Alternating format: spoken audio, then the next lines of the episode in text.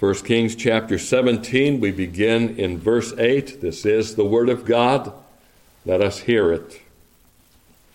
And the word of the Lord came unto him, saying, Arise, get thee to Zarephath, which belongeth to Zidon, and dwell there. Behold, I have commanded a widow woman there to sustain thee. So he arose and went to Zarephath.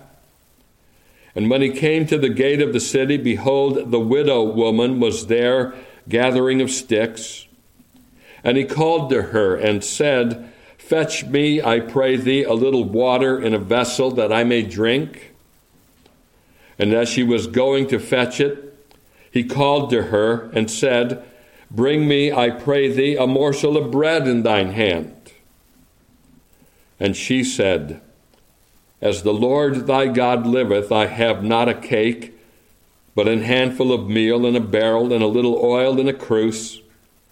And behold, I am gathering two sticks, that I may go in and dress it for me and my son, that we may eat it and die. And Elijah said unto her, Fear not. Go and do as thou hast said, but make me thereof a little cake first and bring it unto me, and after make for thee and for thy son. For thus saith the Lord God of Israel The barrel of meal shall not waste, neither shall the cruse of oil fail, until the day that the Lord sendeth rain upon the earth. And she went and did according to the saying of Elijah. And she and he and her house did eat many days and the barrel of meal wasted not, neither did the cruse of oil fail, according to the word of the Lord which he spake by Elijah. Amen. We know the Lord will add his blessing to the reading of his word for his name's sake. I can call your attention in particular to the words of verse 9. This is the word that comes to Elijah Arise, get thee to Zarephath, which belongeth to Zidon, and dwell there. Behold, I have commanded a widow woman there to sustain thee. Might seem a little strange that God would order his servant to go to the city of Zarephath.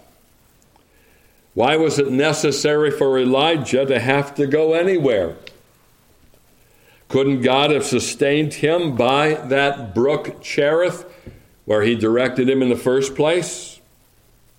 We know, of course, from verse 7 that eventually that brook dried up, but couldn't God have supplied for that brook to have kept it from drying up? And why Zarephath?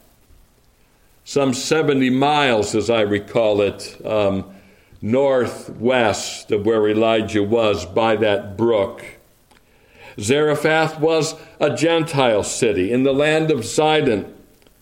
According to Arthur Pink, Zarephath in Zidon was the very place that the wicked queen Jezebel was from. A certain note of irony there, to be sure. How ironic that God would send his servant into the very place where this wicked queen was from. From a human perspective, I suppose it would stand to reason that Ahab would never think to look for him there. It would be sure madness for the prophet to go right into the territory of the woman who had put numbers of the Lord's prophets to death Interestingly enough, one of the reasons that God sent Elijah to Zarephath, you could argue, had nothing to do with Elijah at that time, but would have something to do with Christ during his earthly ministry.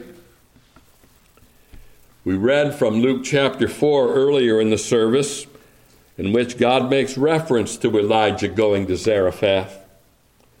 So we read in Luke chapter 4, verses 25 and 26, Christ speaking, he says, But I tell you of a truth Many widows were in Israel in the days of Elias, when the heavens was shut, uh, three years and six months, when great famine was throughout all the land.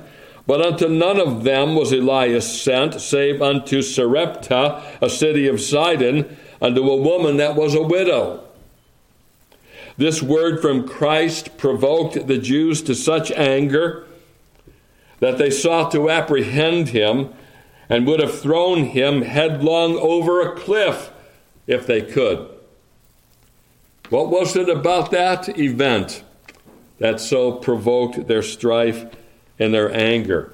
Uh, to make them ready to kill him on the spot. Well, it was the fact that Christ was pointing out to them that God had passed over many widows in Israel when he sent Elijah to Zarephath. Christ was making a point about the sovereign prerogative of God to bless whom he would. And this struck at the arrogant pride of the Jews who were of the opinion that they alone were the chosen vessels when it came to the blessings of God. How dare you, you impostor, to suggest that in his sovereignty God would bless a Gentile widow or that God would heal a Syrian general, as Christ also makes reference to. Now, I call your attention to Christ's reference to Elijah at Zarephath this morning to remind you that God's ways are high and above our ways, and His thoughts are far above our thoughts. And there may be times in your lives when God's dealings with you serve a purpose that goes way beyond you, may have little to do with you, even and may not even have reference to that particular time. I often think of Job in that regard. Oh, the sufferings that Job went through. And I know when I've referenced Job, I've pointed out that especially when we are in times of trial and suffering, we have a tendency to become very self centered. Why is this happening to me?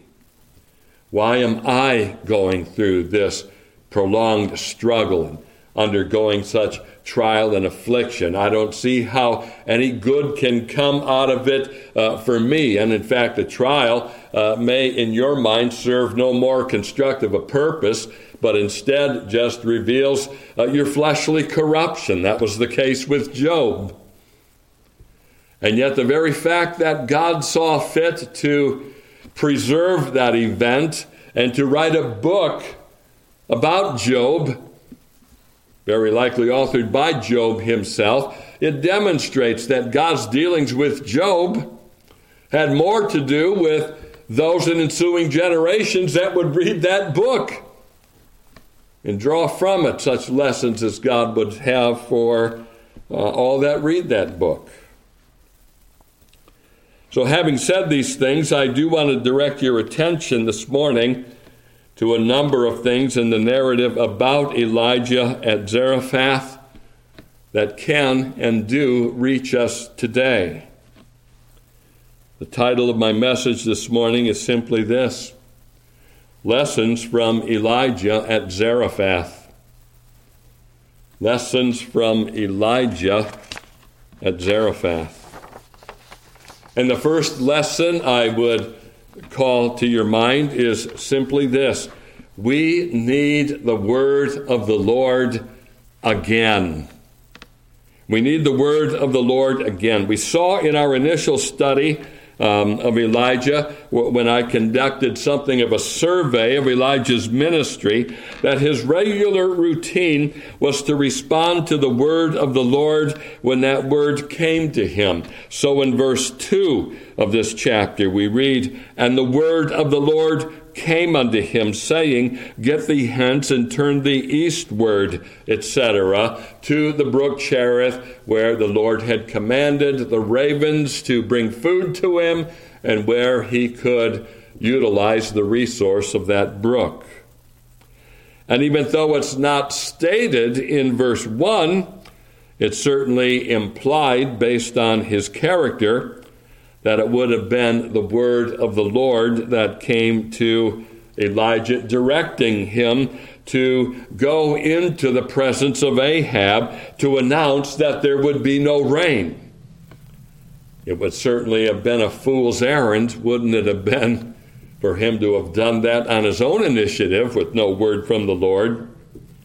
And now we're told in verse 7, chapter 17, that it came to pass after a while that the brook dried up because there had been no rain in the land. And it's worth noting that as this brook dried up, we don't find Elijah becoming panic stricken, do we? I imagine it would have been readily perceptible to him that the brook was drying up. We don't find him thinking that it was time for him now to take matters into his own hands and fend for himself by searching hither and yon for a new source of water because he could see the trajectory that the brook Cherith was on. We find the same thing in Elijah that we find in an earlier time of Israel's history when they journeyed through the wilderness. So we read in Numbers chapter 9 and verse 21 And so it was when the cloud abode from evening unto the morning, and that the cloud was taken up in the morning, then they journeyed. Whether it was by day or by night that the cloud was taken up, they journeyed. Or whether it were two days or a month or a year that the cloud tarried upon the tabernacle, remaining thereon, the children of Israel abode in their tents and journeyed not. But when it was taken up, they journeyed. At the commandment of the Lord, they rested in the tents, and at the commandment of the Lord, they journeyed. They kept the charge of the Lord at the commandment of the Lord by the hand of Moses. And so has it ever been that the Lord directs his people and that they move by his command. In the case of the Israelites, as in the case of Elijah, it's not simply the circumstances of life that compel them to move. No, rather, it is the Lord Himself. We have an instance in Old Testament history where an Old Testament family was governed by circumstances. In the book of Ruth, we have the account of Elimelech leaving the promised land, going to Moab because of the circumstances. There was famine in the land at that time.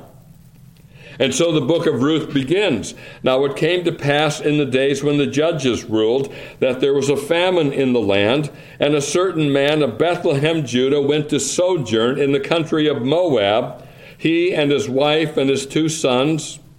And in the verses that follow, you have the account of Elimelech dying, and then his two sons dying, leaving their wives with their mother in law, Naomi.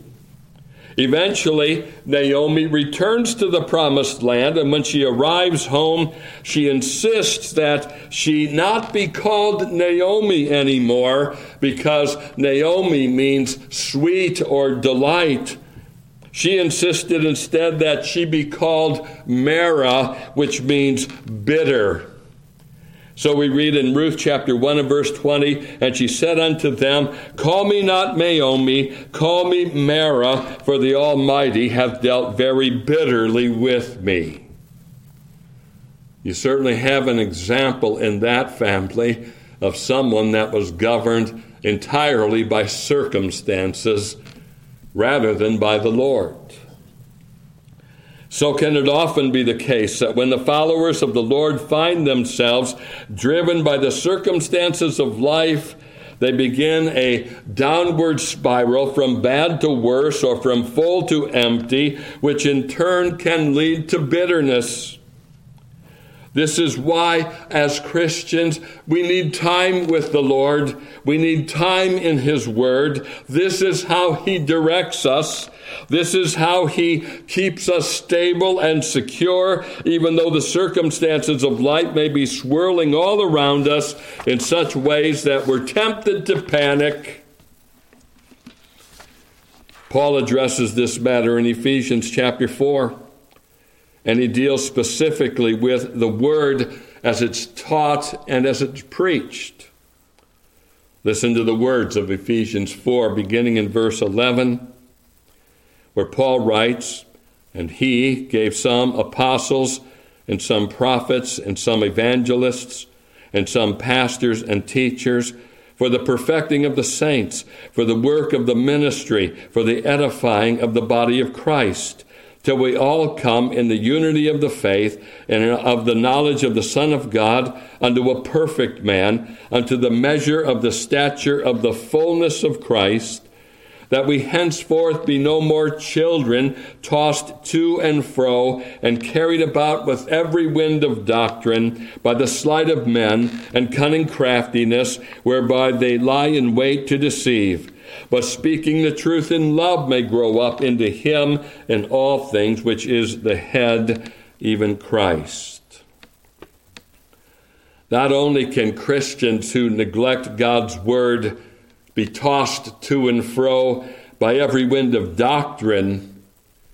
But I think you could go a step further and say they can be tossed to and fro by every contrary circumstance of life until they end up as Naomi in the book of Ruth, bitter against God, bitter against the Lord's people, bitter basically toward everything. Oh, it's a terrible thing to run into a man or a woman who's been engulfed by bitterness. Paul warns of that in the epistle to the Hebrews, where he speaks of the grace of God failing. He issues a warning about the grace of God failing. Lest ye be um, strangled, so to speak, I'm paraphrasing it now, with a root of bitterness that takes root in you and defiles you and troubles many. When a person becomes engulfed in bitterness, it's as if he can't even be reached with the grace of God. That is something we want to avoid at all costs. Better by far to follow Elijah's example and find yourself moving or standing still by the Lord's will through his word and by his spirit. A.W. Pink points out that the Lord does see fit to test his followers, and there are times when those tests may seem to go from hot to hotter, so to speak. I'm reminded of the Emmaus Road disciples in Luke 24. So we read there in verse 31. This kind of ties into our Sunday school discussion this morning. Alan will see, verse 31. And their eyes were opened, and they knew him, and he vanished out of their sight. And they said one to another, Did not our heart burn within us while he talked with us by the way, and while he opened to us the scriptures? Oh, there's the kind of heart burning that we desire and that we need. And it is obvious how it comes as the word of the Lord is opened to us and our hearts are open to that word. May it ever be our practice then to maintain the kind of spiritual sensitivity that's described in these verses by having the Spirit of God open the eyes of our hearts to the truth of God's word and leading us into constant fellowship with Christ.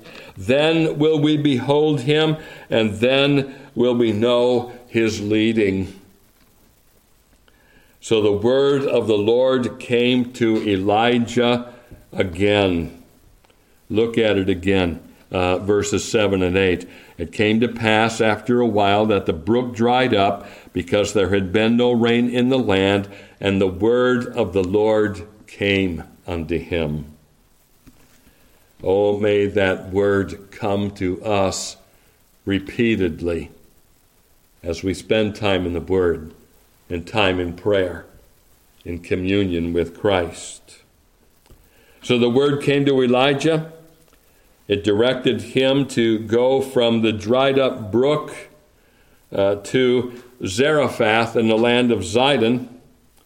Consider with me then the next lesson from Elijah at Zarephath, which is this The providence of God goes before us.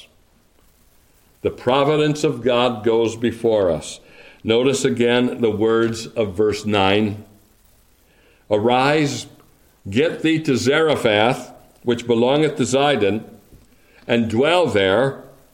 Then underscore this next statement Behold, I have commanded a widow woman there to sustain thee.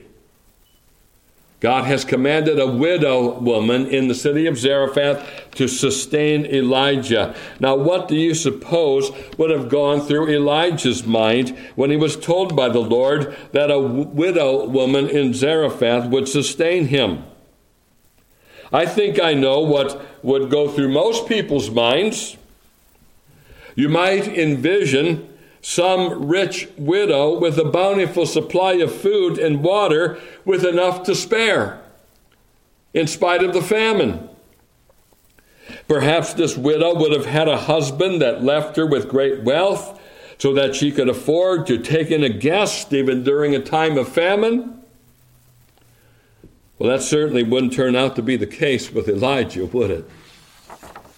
Instead, he discovers upon his arrival at the gates of the city of Zarephath a widow in poverty, gathering sticks for what she anticipates will be the last meal for her and her son.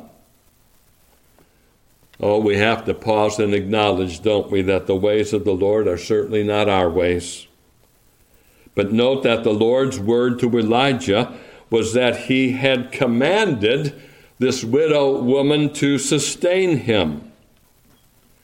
Now, we shouldn't interpret this text to mean that the Lord had spoken to this woman the way that he spoke to Elijah. She certainly didn't address him as if she had been expecting him because of a word that had come to her from the Lord. Now, quite the opposite. She insists that she couldn't possibly be the means for sustaining anyone. She didn't have the means to support herself. So we read in verse 12, and she said, As the Lord thy God liveth, I have not a cake, but an handful of meal in a barrel, and a little oil in a cruse. And behold, I am gathering two sticks, that I may go in and dress it for me and my son, that we may eat it and die. And this was the one who was going to sustain Elijah.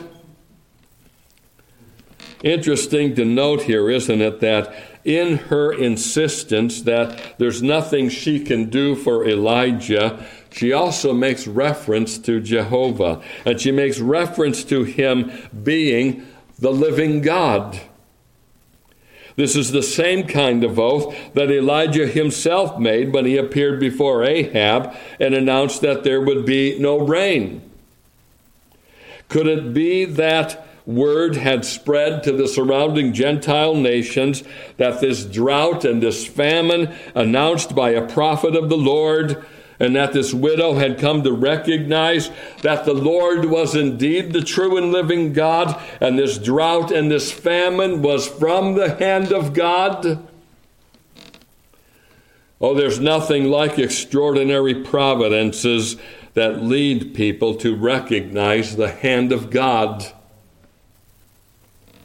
I'm still amazed at the scenes that occurred in many football stadiums when one of their own dropped to the ground after taking a hit that brought on him a cardiac arrest. Players and staff from both teams meeting in a circle on their knees, bowed in prayer that the Lord would spare the life of Damar Hamlin, the 24 year old defensive back from the Buffalo Bills football team. Those scenes in those stadiums were not scenes that our national media was fond of showing to their viewing audiences. Some of you would know the name Tony Dungy.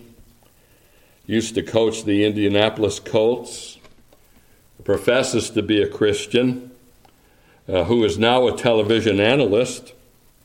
He told the story on air of another instance where players and staff wanted to meet publicly out on the field for prayer. I don't know what the event was that brought that on. But Tony Dungy um, told this story, and I'm glad he told it on the air. He said that they were warned not to, and they were threatened with fines if they did. And prayer was suppressed.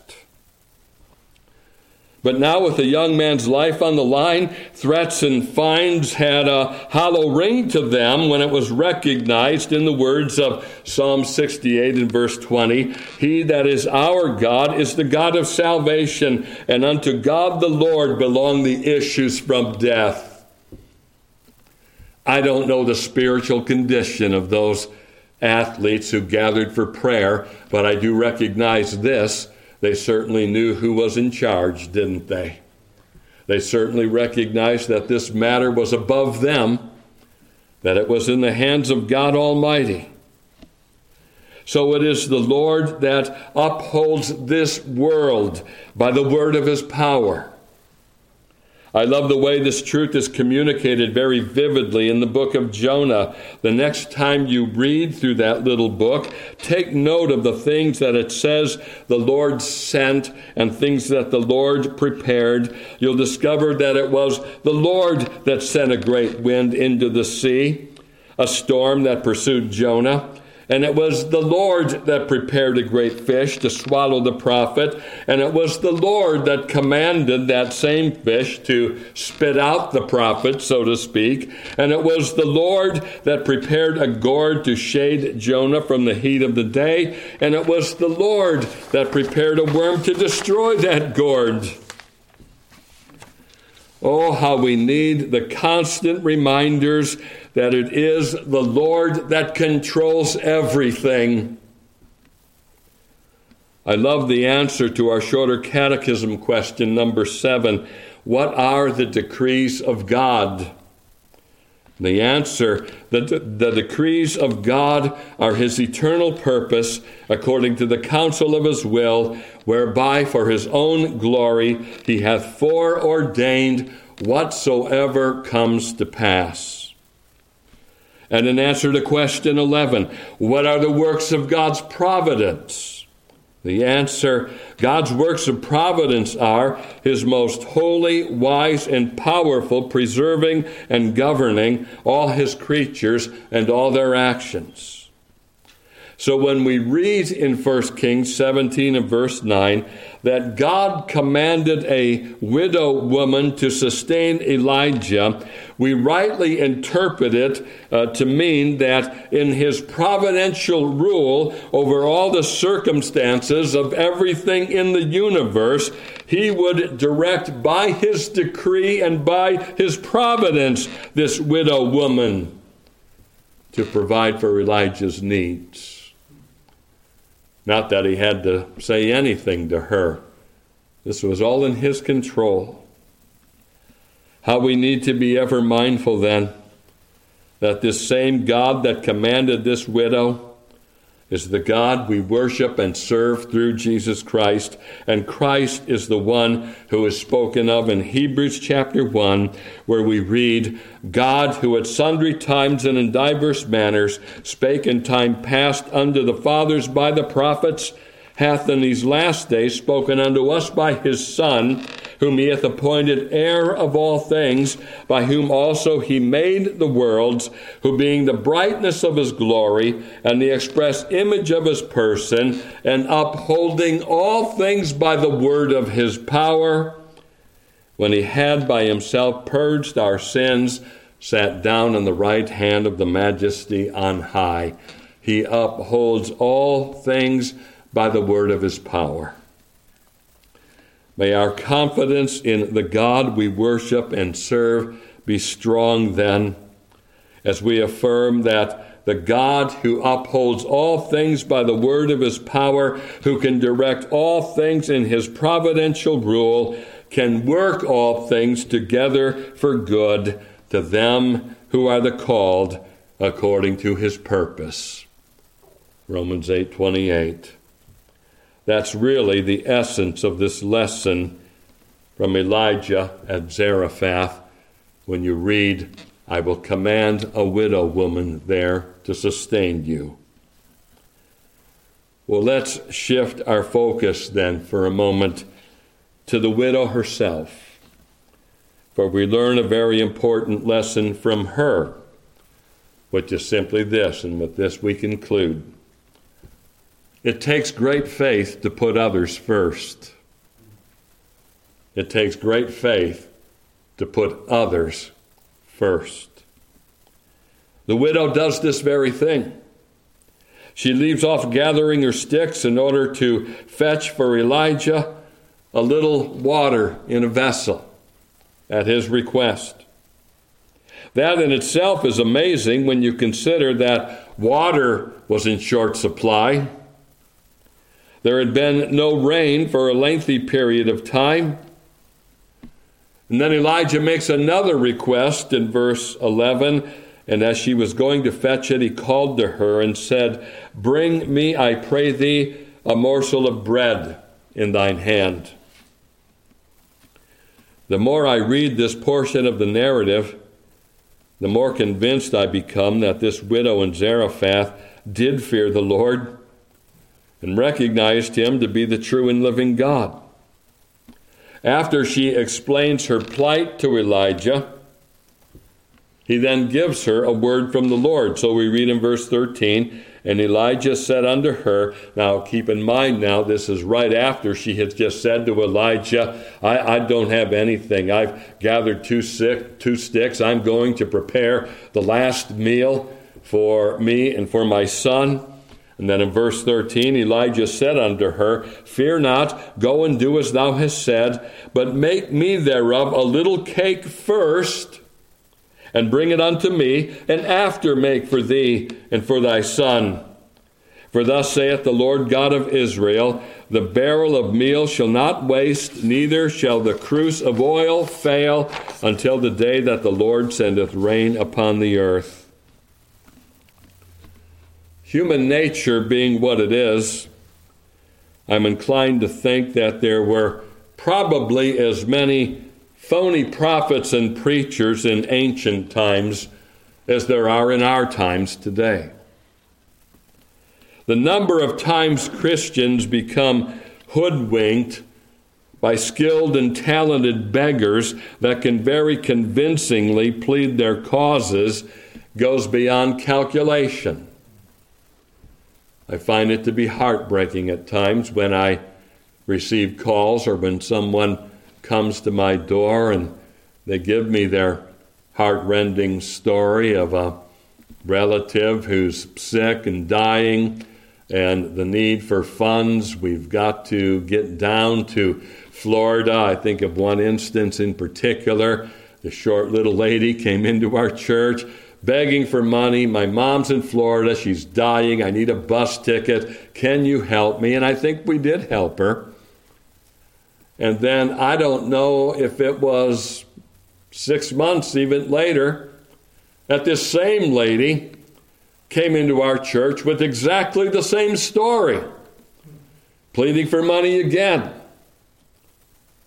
I remember saying to her, You need to expand your repertoire. We've heard this story already.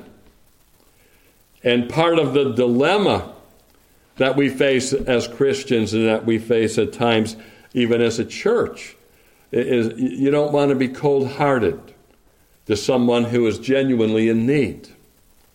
Uh, but neither do you want to be deceived by con artists, uh, uh, of which there are plenty. Joe Tom used to have an interesting approach. He would want to know two things from anybody who was soliciting us uh, to supply for physical needs. One, where's your family? And uh, two, where's your church? And I, I, this is how I explain it to people who come to me now. Uh, I, I, don't try to take issue with them over the validity of their story, uh, whether or not you're giving me a story or whether or not this is genuine. I've got to be honest with you and say to you, I don't know. I can't tell. Because I have had so many similar stories come my way.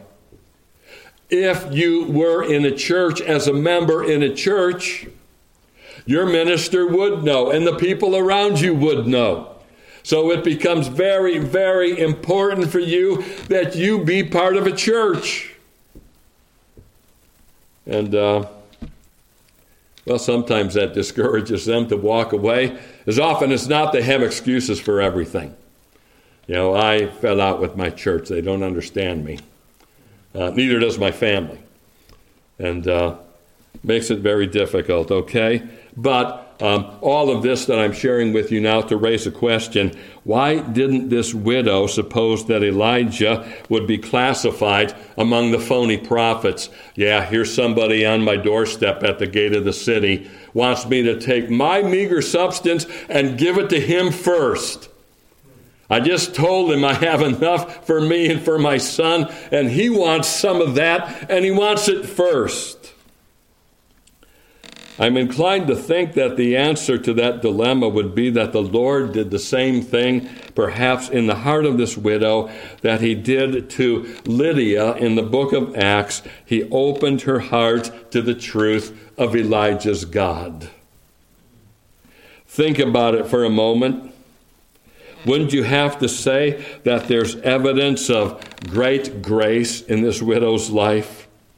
She's about to prepare her last meal for herself and her son. She has nothing to spare, and yet she tends to Elijah first.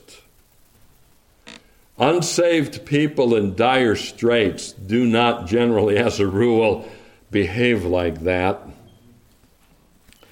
There's a sense in which you'd have to say of this widow that she was obeying a command that would come from Christ centuries later when Christ would say in the Sermon on the Mount in Matthew 6 and verse 31 Therefore, take no thought saying, What shall we eat, or what shall we drink, or wherewithal shall we be clothed? For after all these things do the Gentiles seek. But your heavenly Father knoweth that ye have need of all these but seek ye first the kingdom of God and his righteousness, and all these things shall be added unto you. That certainly proved to be the case for the widow of Zarephath, didn't it? She tended to the Lord's servant.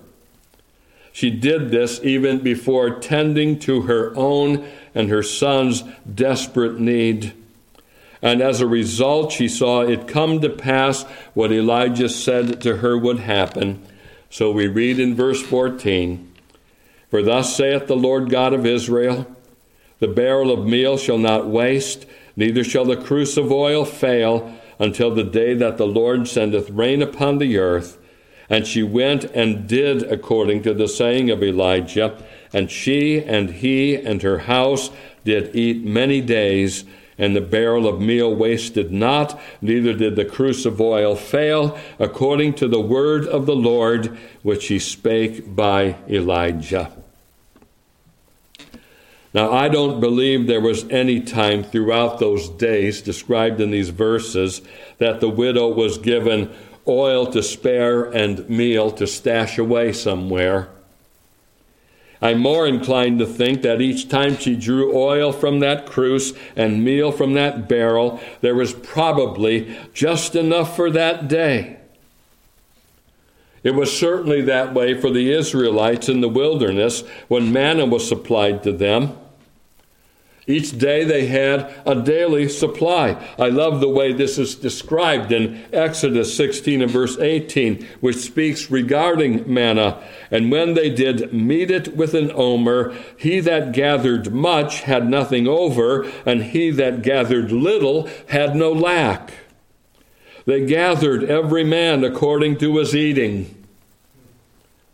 Isn't that a striking example of the Lord giving to each one his daily bread? And so does the Lord provide for his people today who seek first his kingdom and his righteousness. He may not give you a year's supply or a month's supply or a week's supply. We are taught to pray, aren't we? Give us this day our daily bread And I think that speaks with as much reference to our spiritual bread as it does the bread that we consume bodily.